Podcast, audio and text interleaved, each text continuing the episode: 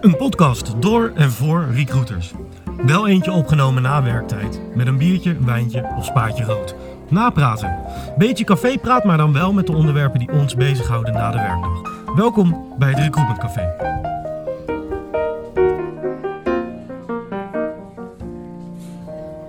Welkom bij de tweede aflevering van het Recruitment Café van Time to Hire. De tweede aflevering gaat over holacracy, oftewel het agile organiseren van een organisatie middels zelfsturende teams. Toch iets anders dan velen van ons gewend zijn. En we gaan het vandaag hebben over deze manier van werken, de voor- en nadelen. Werkt het voor elk bedrijf of is het niet voor elk bedrijf zo uh, toe te passen? Vandaag praten wij met uh, Edwin de Jonge en Milad Sandy, uh, de eigenaren van Time to Hire, over het opzetten, leiden, groeien van een bedrijf dat holistisch is ingericht ten tijde van corona. Is het een langlopende hype of is het de toekomst? Hoe werk je precies binnen de scale-up en kan het van toegevoegde waarde zijn? Waar moet je op letten? Wat zijn de valkuilen? Daar gaan we het deze keer over hebben in de tweede aflevering van het Recruitment Café. Ik zit hier met uh, Edwin de Jonge, 51 jaar oud, getrouwd, vader van vier, woonachtig in Den Haag, op het zand wel te verstaan. Uh, uh, hobbykok die zegt dat hij heel goed kan koken, maar ik heb hem alleen nog maar zien barbecuen.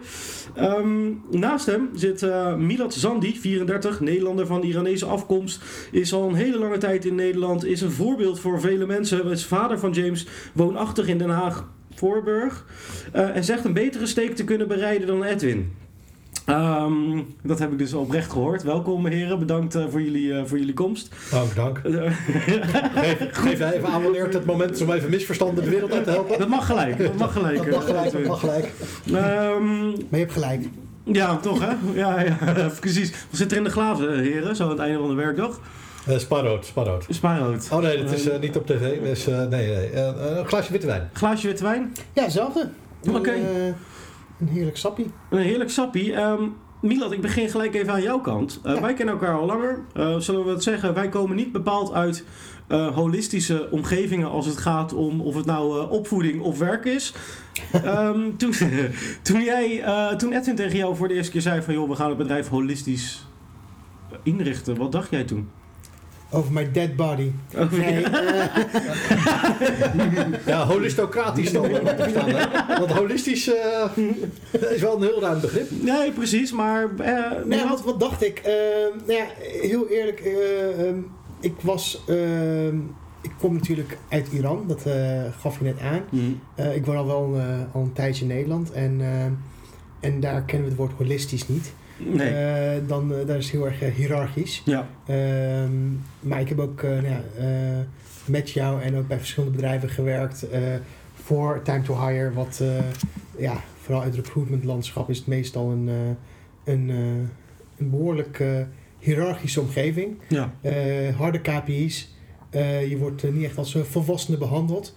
En toen ik dat hoorde had ik wel echt even nodig om, om dat ook ja, eigen te maken. Mm. Dus uh, Edwin heeft me heel slim naar een uh, Semco-cursus gestuurd. Ja. Uh, daar ben ik een hele dag zoet mee geweest. En ik kwam naar buiten en ik belde toen Edwin ook op. Ik zeg, Ed, ik, niet dat ik nu helemaal om ben, maar ik heb wel een soort van eye-opener gehad. Mm. En ik had wel een halfjaartje nodig om aan te wennen. Niet om het te accepteren, want ik accepteerde het best wel snel dat we dat gingen doen. Ja. Maar wel om te wennen, want het heeft, ja, je hebt uh, heel lang uh, in een hiërarchische omgeving gewerkt. Mm. Dus dat maakt het wel... Uh, ja, je hebt even tijd nodig. Kan je dit gesprek nog herinneren, Edwin? Dat jij voor de eerste keer aan Milad vroeg uitlegde... Dit, dit, zo gaan we het doen. Ja, het grappige is... Um, niet echt. maar, maar ik weet nog wel ongeveer hoe het ging. Ja. Hoe ging het?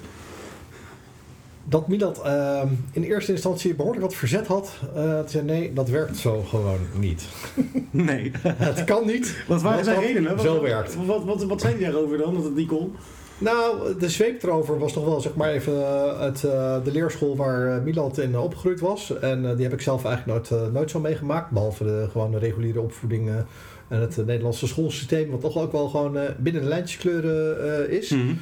En um, dat mensen vrijlaten om uh, buiten de lijntjes te kleuren, zolang, zolang ze gewoon uh, doen wat ze moeten doen en in bedrijfsbelangen handelen. Dat is natuurlijk ook best een, nou ja, vanuit die achtergrond opvoeding en zeker uh, in uh, Milan's geval qua achtergrond opvoeding en leerschool, mm-hmm. misschien wel een uitdaging. Ja.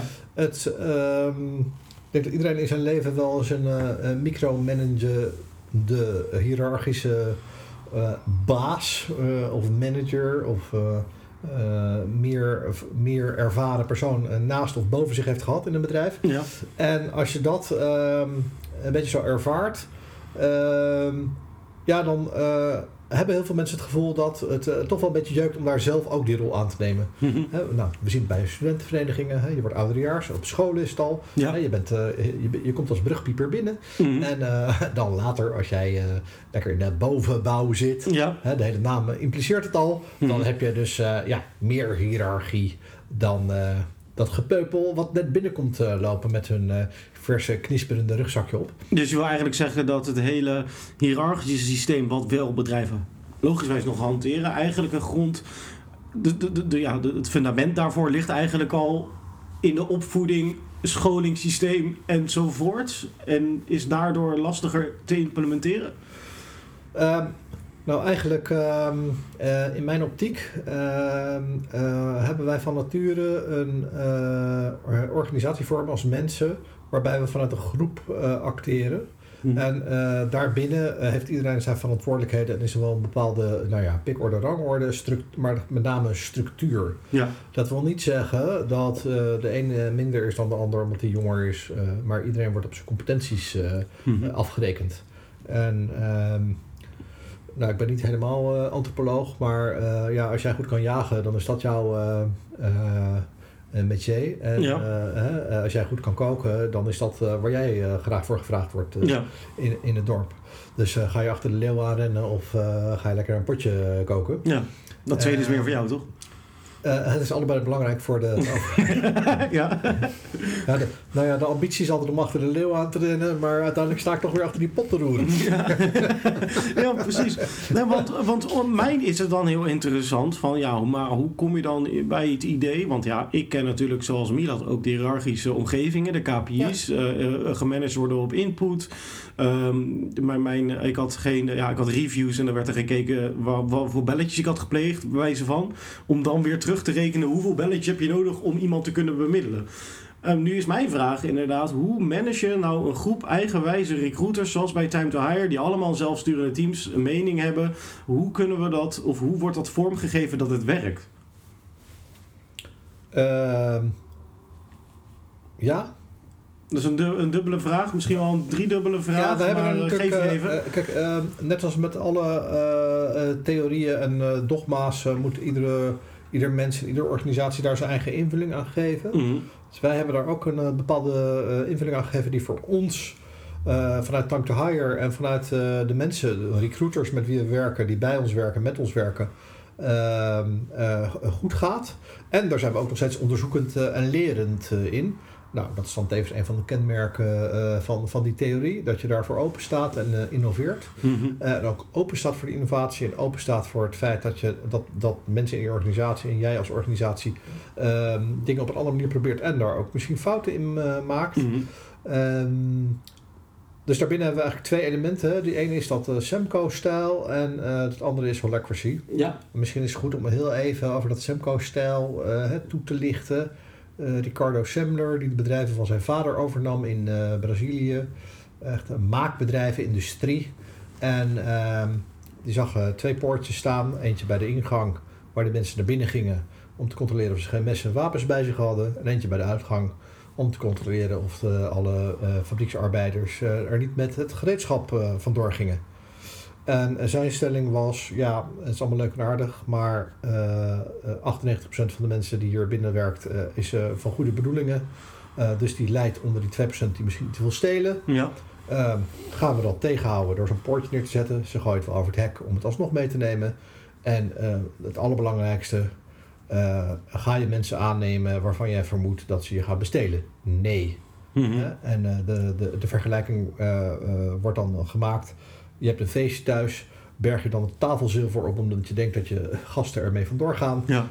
Of zijn dat niet jouw vrienden? Ja, precies. Nou, ik kom nog uit een generatie die eh, geen tafelzilver meer kan voorloven. Maar dat is een ander eh, eh, verhaal. Wat ik hier... Nou ja, Ja, ber- berg jij, verstop jij je laptop als je gasten krijgt? nee, die is Omdat je bang bent dat ze ermee vandoor gaan. Nee, maar wat, wat ik hier hoor is enerzijds, je geeft de mensen vertrouwen om te doen waar ze voor zijn aangenomen. Enerzijds. En je gaat je beleid niet aanpakken op, eh, op, op eh, de zwakkere schakels, eh, zeg maar. Even daarin. Ehm dus dan zorgt eigenlijk wel dat je met zelfsturende eh, teams een bepaald recruitmentbeleid moet hebben wat daarop aansluit. Wat, wat zijn daar de, de leerpunten uit? Want ja, blijkbaar kan je niet iedereen aannemen omdat je in een bepaalde manier werkt die niet voor iedereen fittend is. Eh, zelfsturende teams is natuurlijk iets anders dan eh, een zelfsturende of een zelforganiserende organisatie. Of een zelforganiserend eh, bedrijf. En eh, dat is meteen het, eh, het eh, eh, bruggetje naar holacracy. Ja, holacracy is eh, ehm, eh, de theorie dat er geen gelaagdheid is in een organisatie. Dat er geen hiërarchie is. Mhm. Nou zijn er gelukkig wat organisaties in Amerika die daar al een tijdje mee bezig zijn. En die hebben toch wel onderkend dat er minimaal drie niveaus nodig zijn van organisatie. Ehm, dus een, een, onderlaag, middenlaag, bovenlaag. Ja, En dat hun theorie eh, best een beetje star is in onze optiek.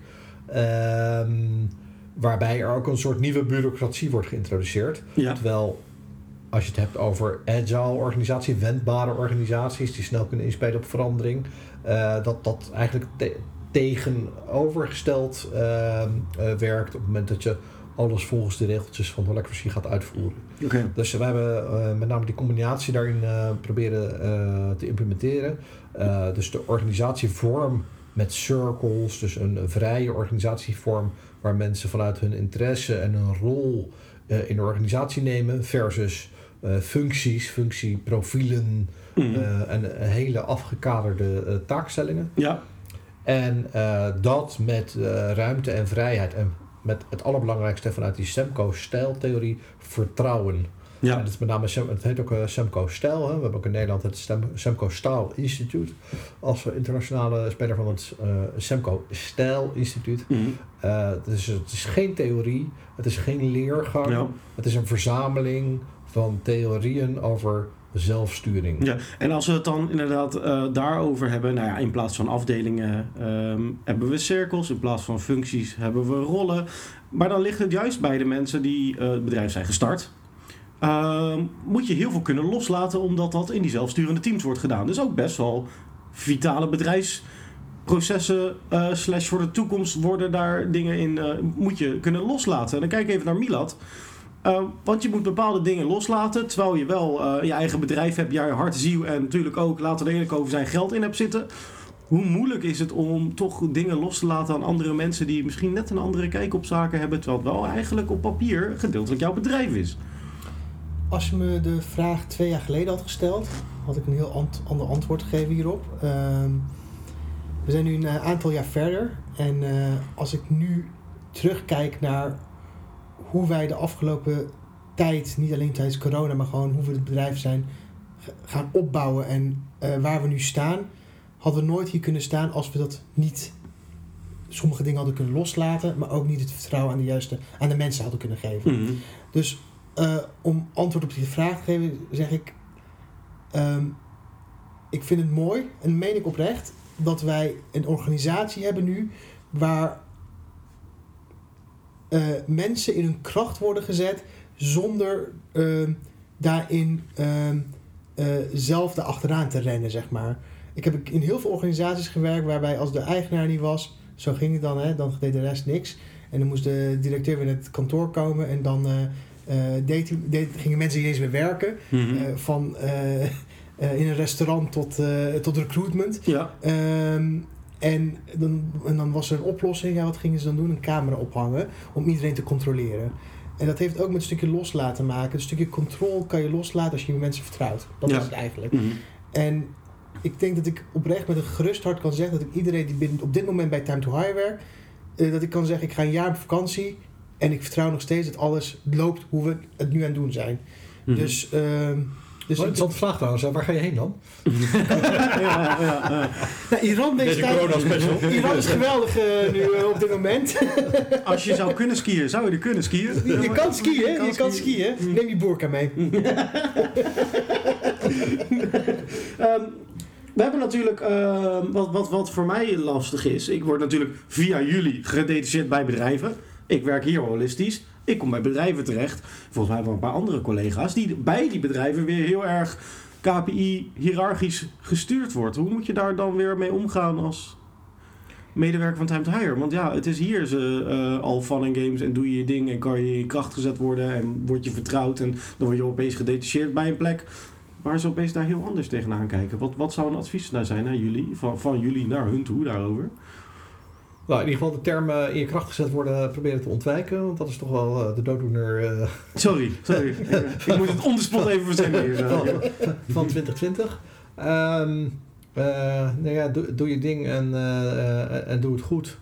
Ehm, als je daar vrijgelaten wordt, is het mijn overtuiging dat, dat je daar zelf een bepaalde, eh, een bepaald enthousiasme voor moet hebben. Want anders ga je het niet doen. Ja, Als iemand je de hele dag vertelt eh, wat je moet doen, ja, dan is dat eh, eh, nou ja, een soort eh, eh, ja, ge- gegeven. ja. Eh, en dan ga je naar je werk en dan ga je weer naar huis. Mhm.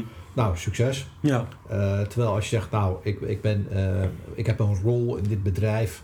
En ik ben, eh, nou, in ons geval recruiter. eh, en daarnaast eh, zit ik in de circle eh, marketing. En Mhm. ben ik, eh, bemoei ik me met hoe we voor klanten en voor onszelf vacatures op zo goede mogelijke wijze bij de juiste doelgroepen onder aandacht kunnen brengen. Want, want ik, heb daar, ik heb daar iets mee. Ik vind dat interessant.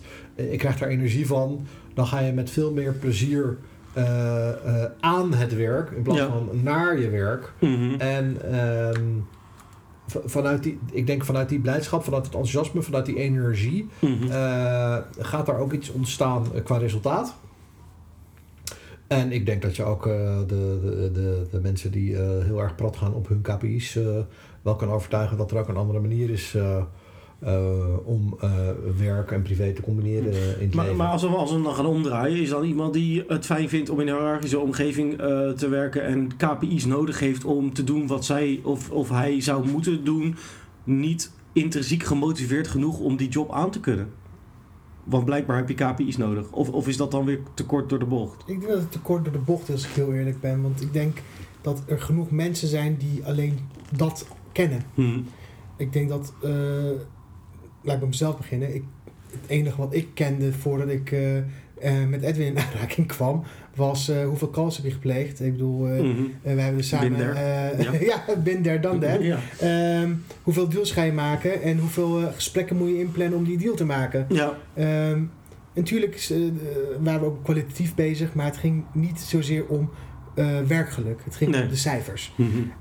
En ik denk dat, ook terug te komen op je vraag van, ja, je wordt bij een klant neergezet op interim of een RPO. Hè? En eh, intern is een heel andere cultuur dan bij de klant. Ja. Eh, het is een heel cliché, maar a better world starts with yourself, eh, zoals ze zeggen. Ja. Wij moeten het voorbeeld geven, vind ik, als Mhm. recruitment thought leader binnen het landschap waar we actief in zijn. Ja. En ik denk dat als wij ook de impact willen maken, en dat, nou, daar zijn we heel erg mee hebben ambitie, we zijn hard aan het groeien, Mhm. dat we ook op een gegeven moment bepaald de klant ook naar ons gaan kijken. Ja.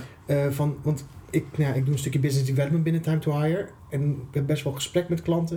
En dan leg ik uit hoe wij werken. Mhm. En dan krijg je heel vaak van, oh, en, en hoe gaat dat dan? Ja. En dat is super mooi om te zien, want ze hebben wel interesse. Alleen is altijd wel een bepaalde angst van controle die je verliest. Als Ja. je, want ja, dat is, dat is wat je. Het gevoel van controle, zeg maar. Want het is niet zozeer controle wat je hebt als je KPI's doet. Het is het Mm. gevoel van controle. Ja. En, ehm, en ik denk dat, dat, dat wij het goede voorbeeld moeten geven. Ja. En Dat het ook zo werkt. En je, je, je sneed inderdaad een interessant punt aan. Ik bedoel, eh, hoe schaalbaar is het? Ik bedoel, we werken nu eh, met, eh, zullen we zeggen, even afgerond met z'n dertigen. We hebben meerdere cirkels die eigenlijk toevoegen aan het grotere bedrijfsdoel. Maar stel nou dat je, dat je nu zit te luisteren en zegt, vind ik een interessant concept, maar mijn bedrijf is 300 man groot. Werkt het dan? Want dan... Is het schaalbaar genoeg om het ook te, toe te passen tot hele grote bedrijven die met honderd of misschien wel met duizenden mensen werken? Eh Edwin, heb jij daar een idee, mening over? Ja, het is zeker schaalbaar. Eh, het is natuurlijk een eh, relatief nieuw nou ja, organisatiemodel, om het zo maar te noemen. Maar dat, is, dat doet niet helemaal recht aan toch een beetje de vrije invulling als je het in een model gaat proberen te gieten. Ja. Nou, wat natuurlijk Eckhard Winse al eh, lang geleden, die eh, met zijn cellenstructuur werkte, wat eigenlijk een beetje eh, op die zelforganiserende teamstructuur eh, eh, inging. Eh, en volgens mij was daar de, de grote eh, man of 50. Eh, je ziet dat natuurlijk eh, bij, bij grote bedrijven, corporates ook, dat eh, elementen in eh, afdelingen, subsecties, eh, productgroepen worden ingedeeld. ja. Eh, en dat, dat, dat, dat werkt prima. Dat werkt prima. Er zijn er zo sommige hiërarchische bedrijven die eigenlijk al holistisch werken zonder dat ze het weten dan? Nou, je ziet wel dat het eh, in opkomst is. ehm, ABN AMRO, die is daarmee Ja. bezig, eh, heel erg. Mhm. om Ja. het helemaal om te gooien. Ehm, ik was toevallig nou, voor corona eh, bij een event in Amsterdam. En er was een van de eh, nou ja, eh, laten we zeggen, hoge pieven van ABN AMRO die daar een gesprek ging houden. En wat ik mooi vond, ze zei, ja, we zijn er echt wel mee bezig. Het is wel een struggle, eh, Mhm. want je moet het allemaal omgooien. Ja. En dan is die switch en die zelfsturende teams eigenlijk. Ja, ja, ja, Ja. dus meer op een holistische wijze eh, dat doen. Ehm, eh, maar wat je merkt is ook kijken naar de doelgroep. Want de arbeidsmarkt, nou ja, de millennials zeg maar, Mhm. en, de, en daaronder zit zero volgens mij, hè, generatie. Ja, die X en die Y, ik haal het even door elkaar, maar ik snap wat je bedoelt. Ja. Eh, die zijn veel meer van, nee, dat is een andere generatie. En daar speelt werkgeluk een belangrijker onderdeel dan, een, eh, dan de generatie de, eh, van waar ik vandaan kom, zeg maar. Mhm. Ehm, Moet je nagaan waar ik vandaan kom. ja, precies. Sticks and stones. Ja. maar als je goede mensen, ook millennials, aan je bedrijf verbinden, is het echt wel heel belangrijk dat je ook mee meegaat in de huidige tijd. Ja. Ehm, dat je die vrijheid kan bieden Mhm. die ze nodig hebben om te excelleren in wat ze, wat ze willen ehm, en hun ambities kunnen waarmaken. Maar we hebben het nu over inderdaad werkgeluk. Ik denk dat de huidige wat jongere generatie iets meer gefocust is over meer over functie inhoud dan per se het netto salaris wat onder de streep staat. Eh, daarin of iets minder. Eh, Maar uiteindelijk komen ze nog steeds uit hetzelfde schoolsysteem, soort van waar wij ook uitkomen in de verschillende generaties, waar het heel hiërarchisch is. Dus is er dan een correlatie tussen eh, ja, de nieuwe generatie werkgeluk en een verandering van een organisatiestructuur die daarbij past? Of is dat. Wat katalyseert het? Wie Nou, ik denk dat we daar wel eh, naar schoolsysteem toe gaan. Eh, gelukkig heb ik vier kinderen, dus ik heb wat, school, wat scholen. En ze zitten allemaal op een andere middelbare school. of althans, de oudste zit op een middelbare school. Mhm. En de jongste op de lagere school. En gelukkig hebben ze een vergelijkend scholenonderzoek gedaan. Eh, Wij noemen dat tegenwoordig basisschool, hè? ik, was niet, eh, ik, was, eh, ik was nooit heel enthousiast over een instituut als het Montessori-onderwijs. Maar mijn middelste dochter, mijn, mijn jongste dochter is naar het Montessori Lyceum. En daar, daar werkt men heel erg vanuit die, eh, die eigen verantwoordelijkheid. Dus Ja. je hebt de instructieuren en de begeleidingsuren, die moet je zelf plannen. Daar heb je een coach die je daarbij helpt. Maar sorry dat ik even onderbreek. Als ik jou hoor hoe jij dit bedrijf opzet, waarom was je dan niet zo voor de Montessori manier van lesgeven? Want dat klinkt eigenlijk of het op elkaar aansluit. Ja, eigenlijk eh, kom je daar pas eh, wat later achter dan misschien. is, is dat ook wel een eye-opener. Ja. Mhm. Ehm, en eigenlijk ben ik, ik, ik ben ooit een keer die Semco leergang gaan doen. Ehm, omdat ik dacht, goh, eh, dat lijkt wel interessant. Dat, dat lijkt wel een beetje te passen bij hoe ik eigenlijk eh, eh, eh, nou, ja, qua leiderschapsstijl, managementstijl eh, in elkaar zit. Mhm. Eh, en dat was echt een verademing. Ik, het was echt een aha-erlevenis. Het heeft ook een naam. Ja, Eh, ja, dit, dit is gewoon wat het is. En dat is eigenlijk eh, wat ik eigenlijk al voorsta. Alleen eh, nu heeft het ook een beetje handen en voeten. ah, oké. Eh, ja, en ja. dat is echt wel, eh, dat was voor mij echt wel een hele eye-opener. Mhm. Om te zeggen, nee, dit, dit, hier, wil ik, hier, wil ik, hier wil ik wat mee doen. En Oké. hier wil ik er meer van weten, maar ook hier wil ik wat mee doen. Mhm. Ehm, ja, ook misschien wel als experiment. Hè. Het is best wel spannend, eh, want ook daar. eh, Ja, eh, maar wel Pippi Langkous. Eh, ik heb dat nooit gedaan, maar eh, dus ik denk dat ik het wel kan. oké, oké. Ehm. Nee, dat, dat, is- dat is zeker zo. Ehm, maar ook het stukje eh, wat ik me dan afvraag, heeft deze coronacrisis met alle thuiswerken voor tot gevolg, geeft dat een boost aan het aan de zelfsturende teams? Is dat iets wat juist misschien de extra eh, trap in de rug kan zijn om juist daar als bedrijf naar, wat meer naartoe te gaan? Omdat je, ja, je kan moeilijk eh, de camera's eh, tot in de huiskamers laten gaan, eh, zoals Milan het aanhaalde. Ehm, ja, je kan moeilijk je, je mensen thuis controleren wat ze nou precies exact aan het doen Nou ja, zijn. zo hadden wij iemand die hier kwam werken vanuit een vrij hiërarchische organisatie. En die zei, oké, dus ik mag thuiswerken. Dus ik mag echt thuiswerken als ik het wil. Dat was allemaal pre-corona. Ja, Ja, ja, ja, dat hebben we al gezegd. Oké, en hoe controleren jullie dan wat ik gedaan heb die dag? Zeiden we, nou, dat zijn we ook niet zo plan als je op kantoor Nee. Dus maar, maak je geen zorgen. Is dat dan een vraag waar een alarmbel over gaat of waar je blij van wordt? Ehm, Ik werd er persoonlijk eh, eh, medelijden. Dat je, dan, dan moest ik aan mijn eigen eh, Ja, ja, ja. ja, ja. opvoeding en opleiding. Ja, ja. Snap ik, ja. Ik dacht, ah, dat vind ik wel echt sneu. Dat je, dat je je zo zo'n denkt. angst hebt zeg maar, in je lichaam. Van, Hmm. Dat je daaraan eh, eh, ehm, ja, conformatie zoekt van, bij, van ja, kan ik dat echt? Het is namelijk, het is, het is best wel heftig. Iemand zei anders, wat anders sollicitant, die zei, ik heb de streamen nog van de hiërarchische model op mijn rug. Niet eh, figuurlijk gesproken. Eh, nou ja, dat is best wel heftig. Mensen hebben daar best wel last van. En we merken ook mensen die uit een hiërarchische omgeving komen, hebben echt wel een paar maanden nodig om Ja. te aarden binnen Time to Hire. Want het is even wennen, want wij gaan niet controleren hoe laat je binnenkomt en hoe laat je weggaat. Hmm. Eh, we gaan niet controleren hoeveel belletjes je hebt gedaan. Eh, wij gaan je niet controleren. Hmm. We gaan je supporten op wat je nodig hebt. Ja. En dat is een heel ander mindset. En mensen die dat niet gewend zijn, die gaan daar. eh, die hebben daar even tijd voor nodig, zoals ik Hmm. zelf tijd voor nodig had om er even aan te wennen. Ehm, maar op je vraag, wat je zei van ja, gaan bedrijven nu ehm, ehm, nou ja, met de coronatijd meer richting Semco-stijl? Of Zelfsturing of electricy, whatever, ja.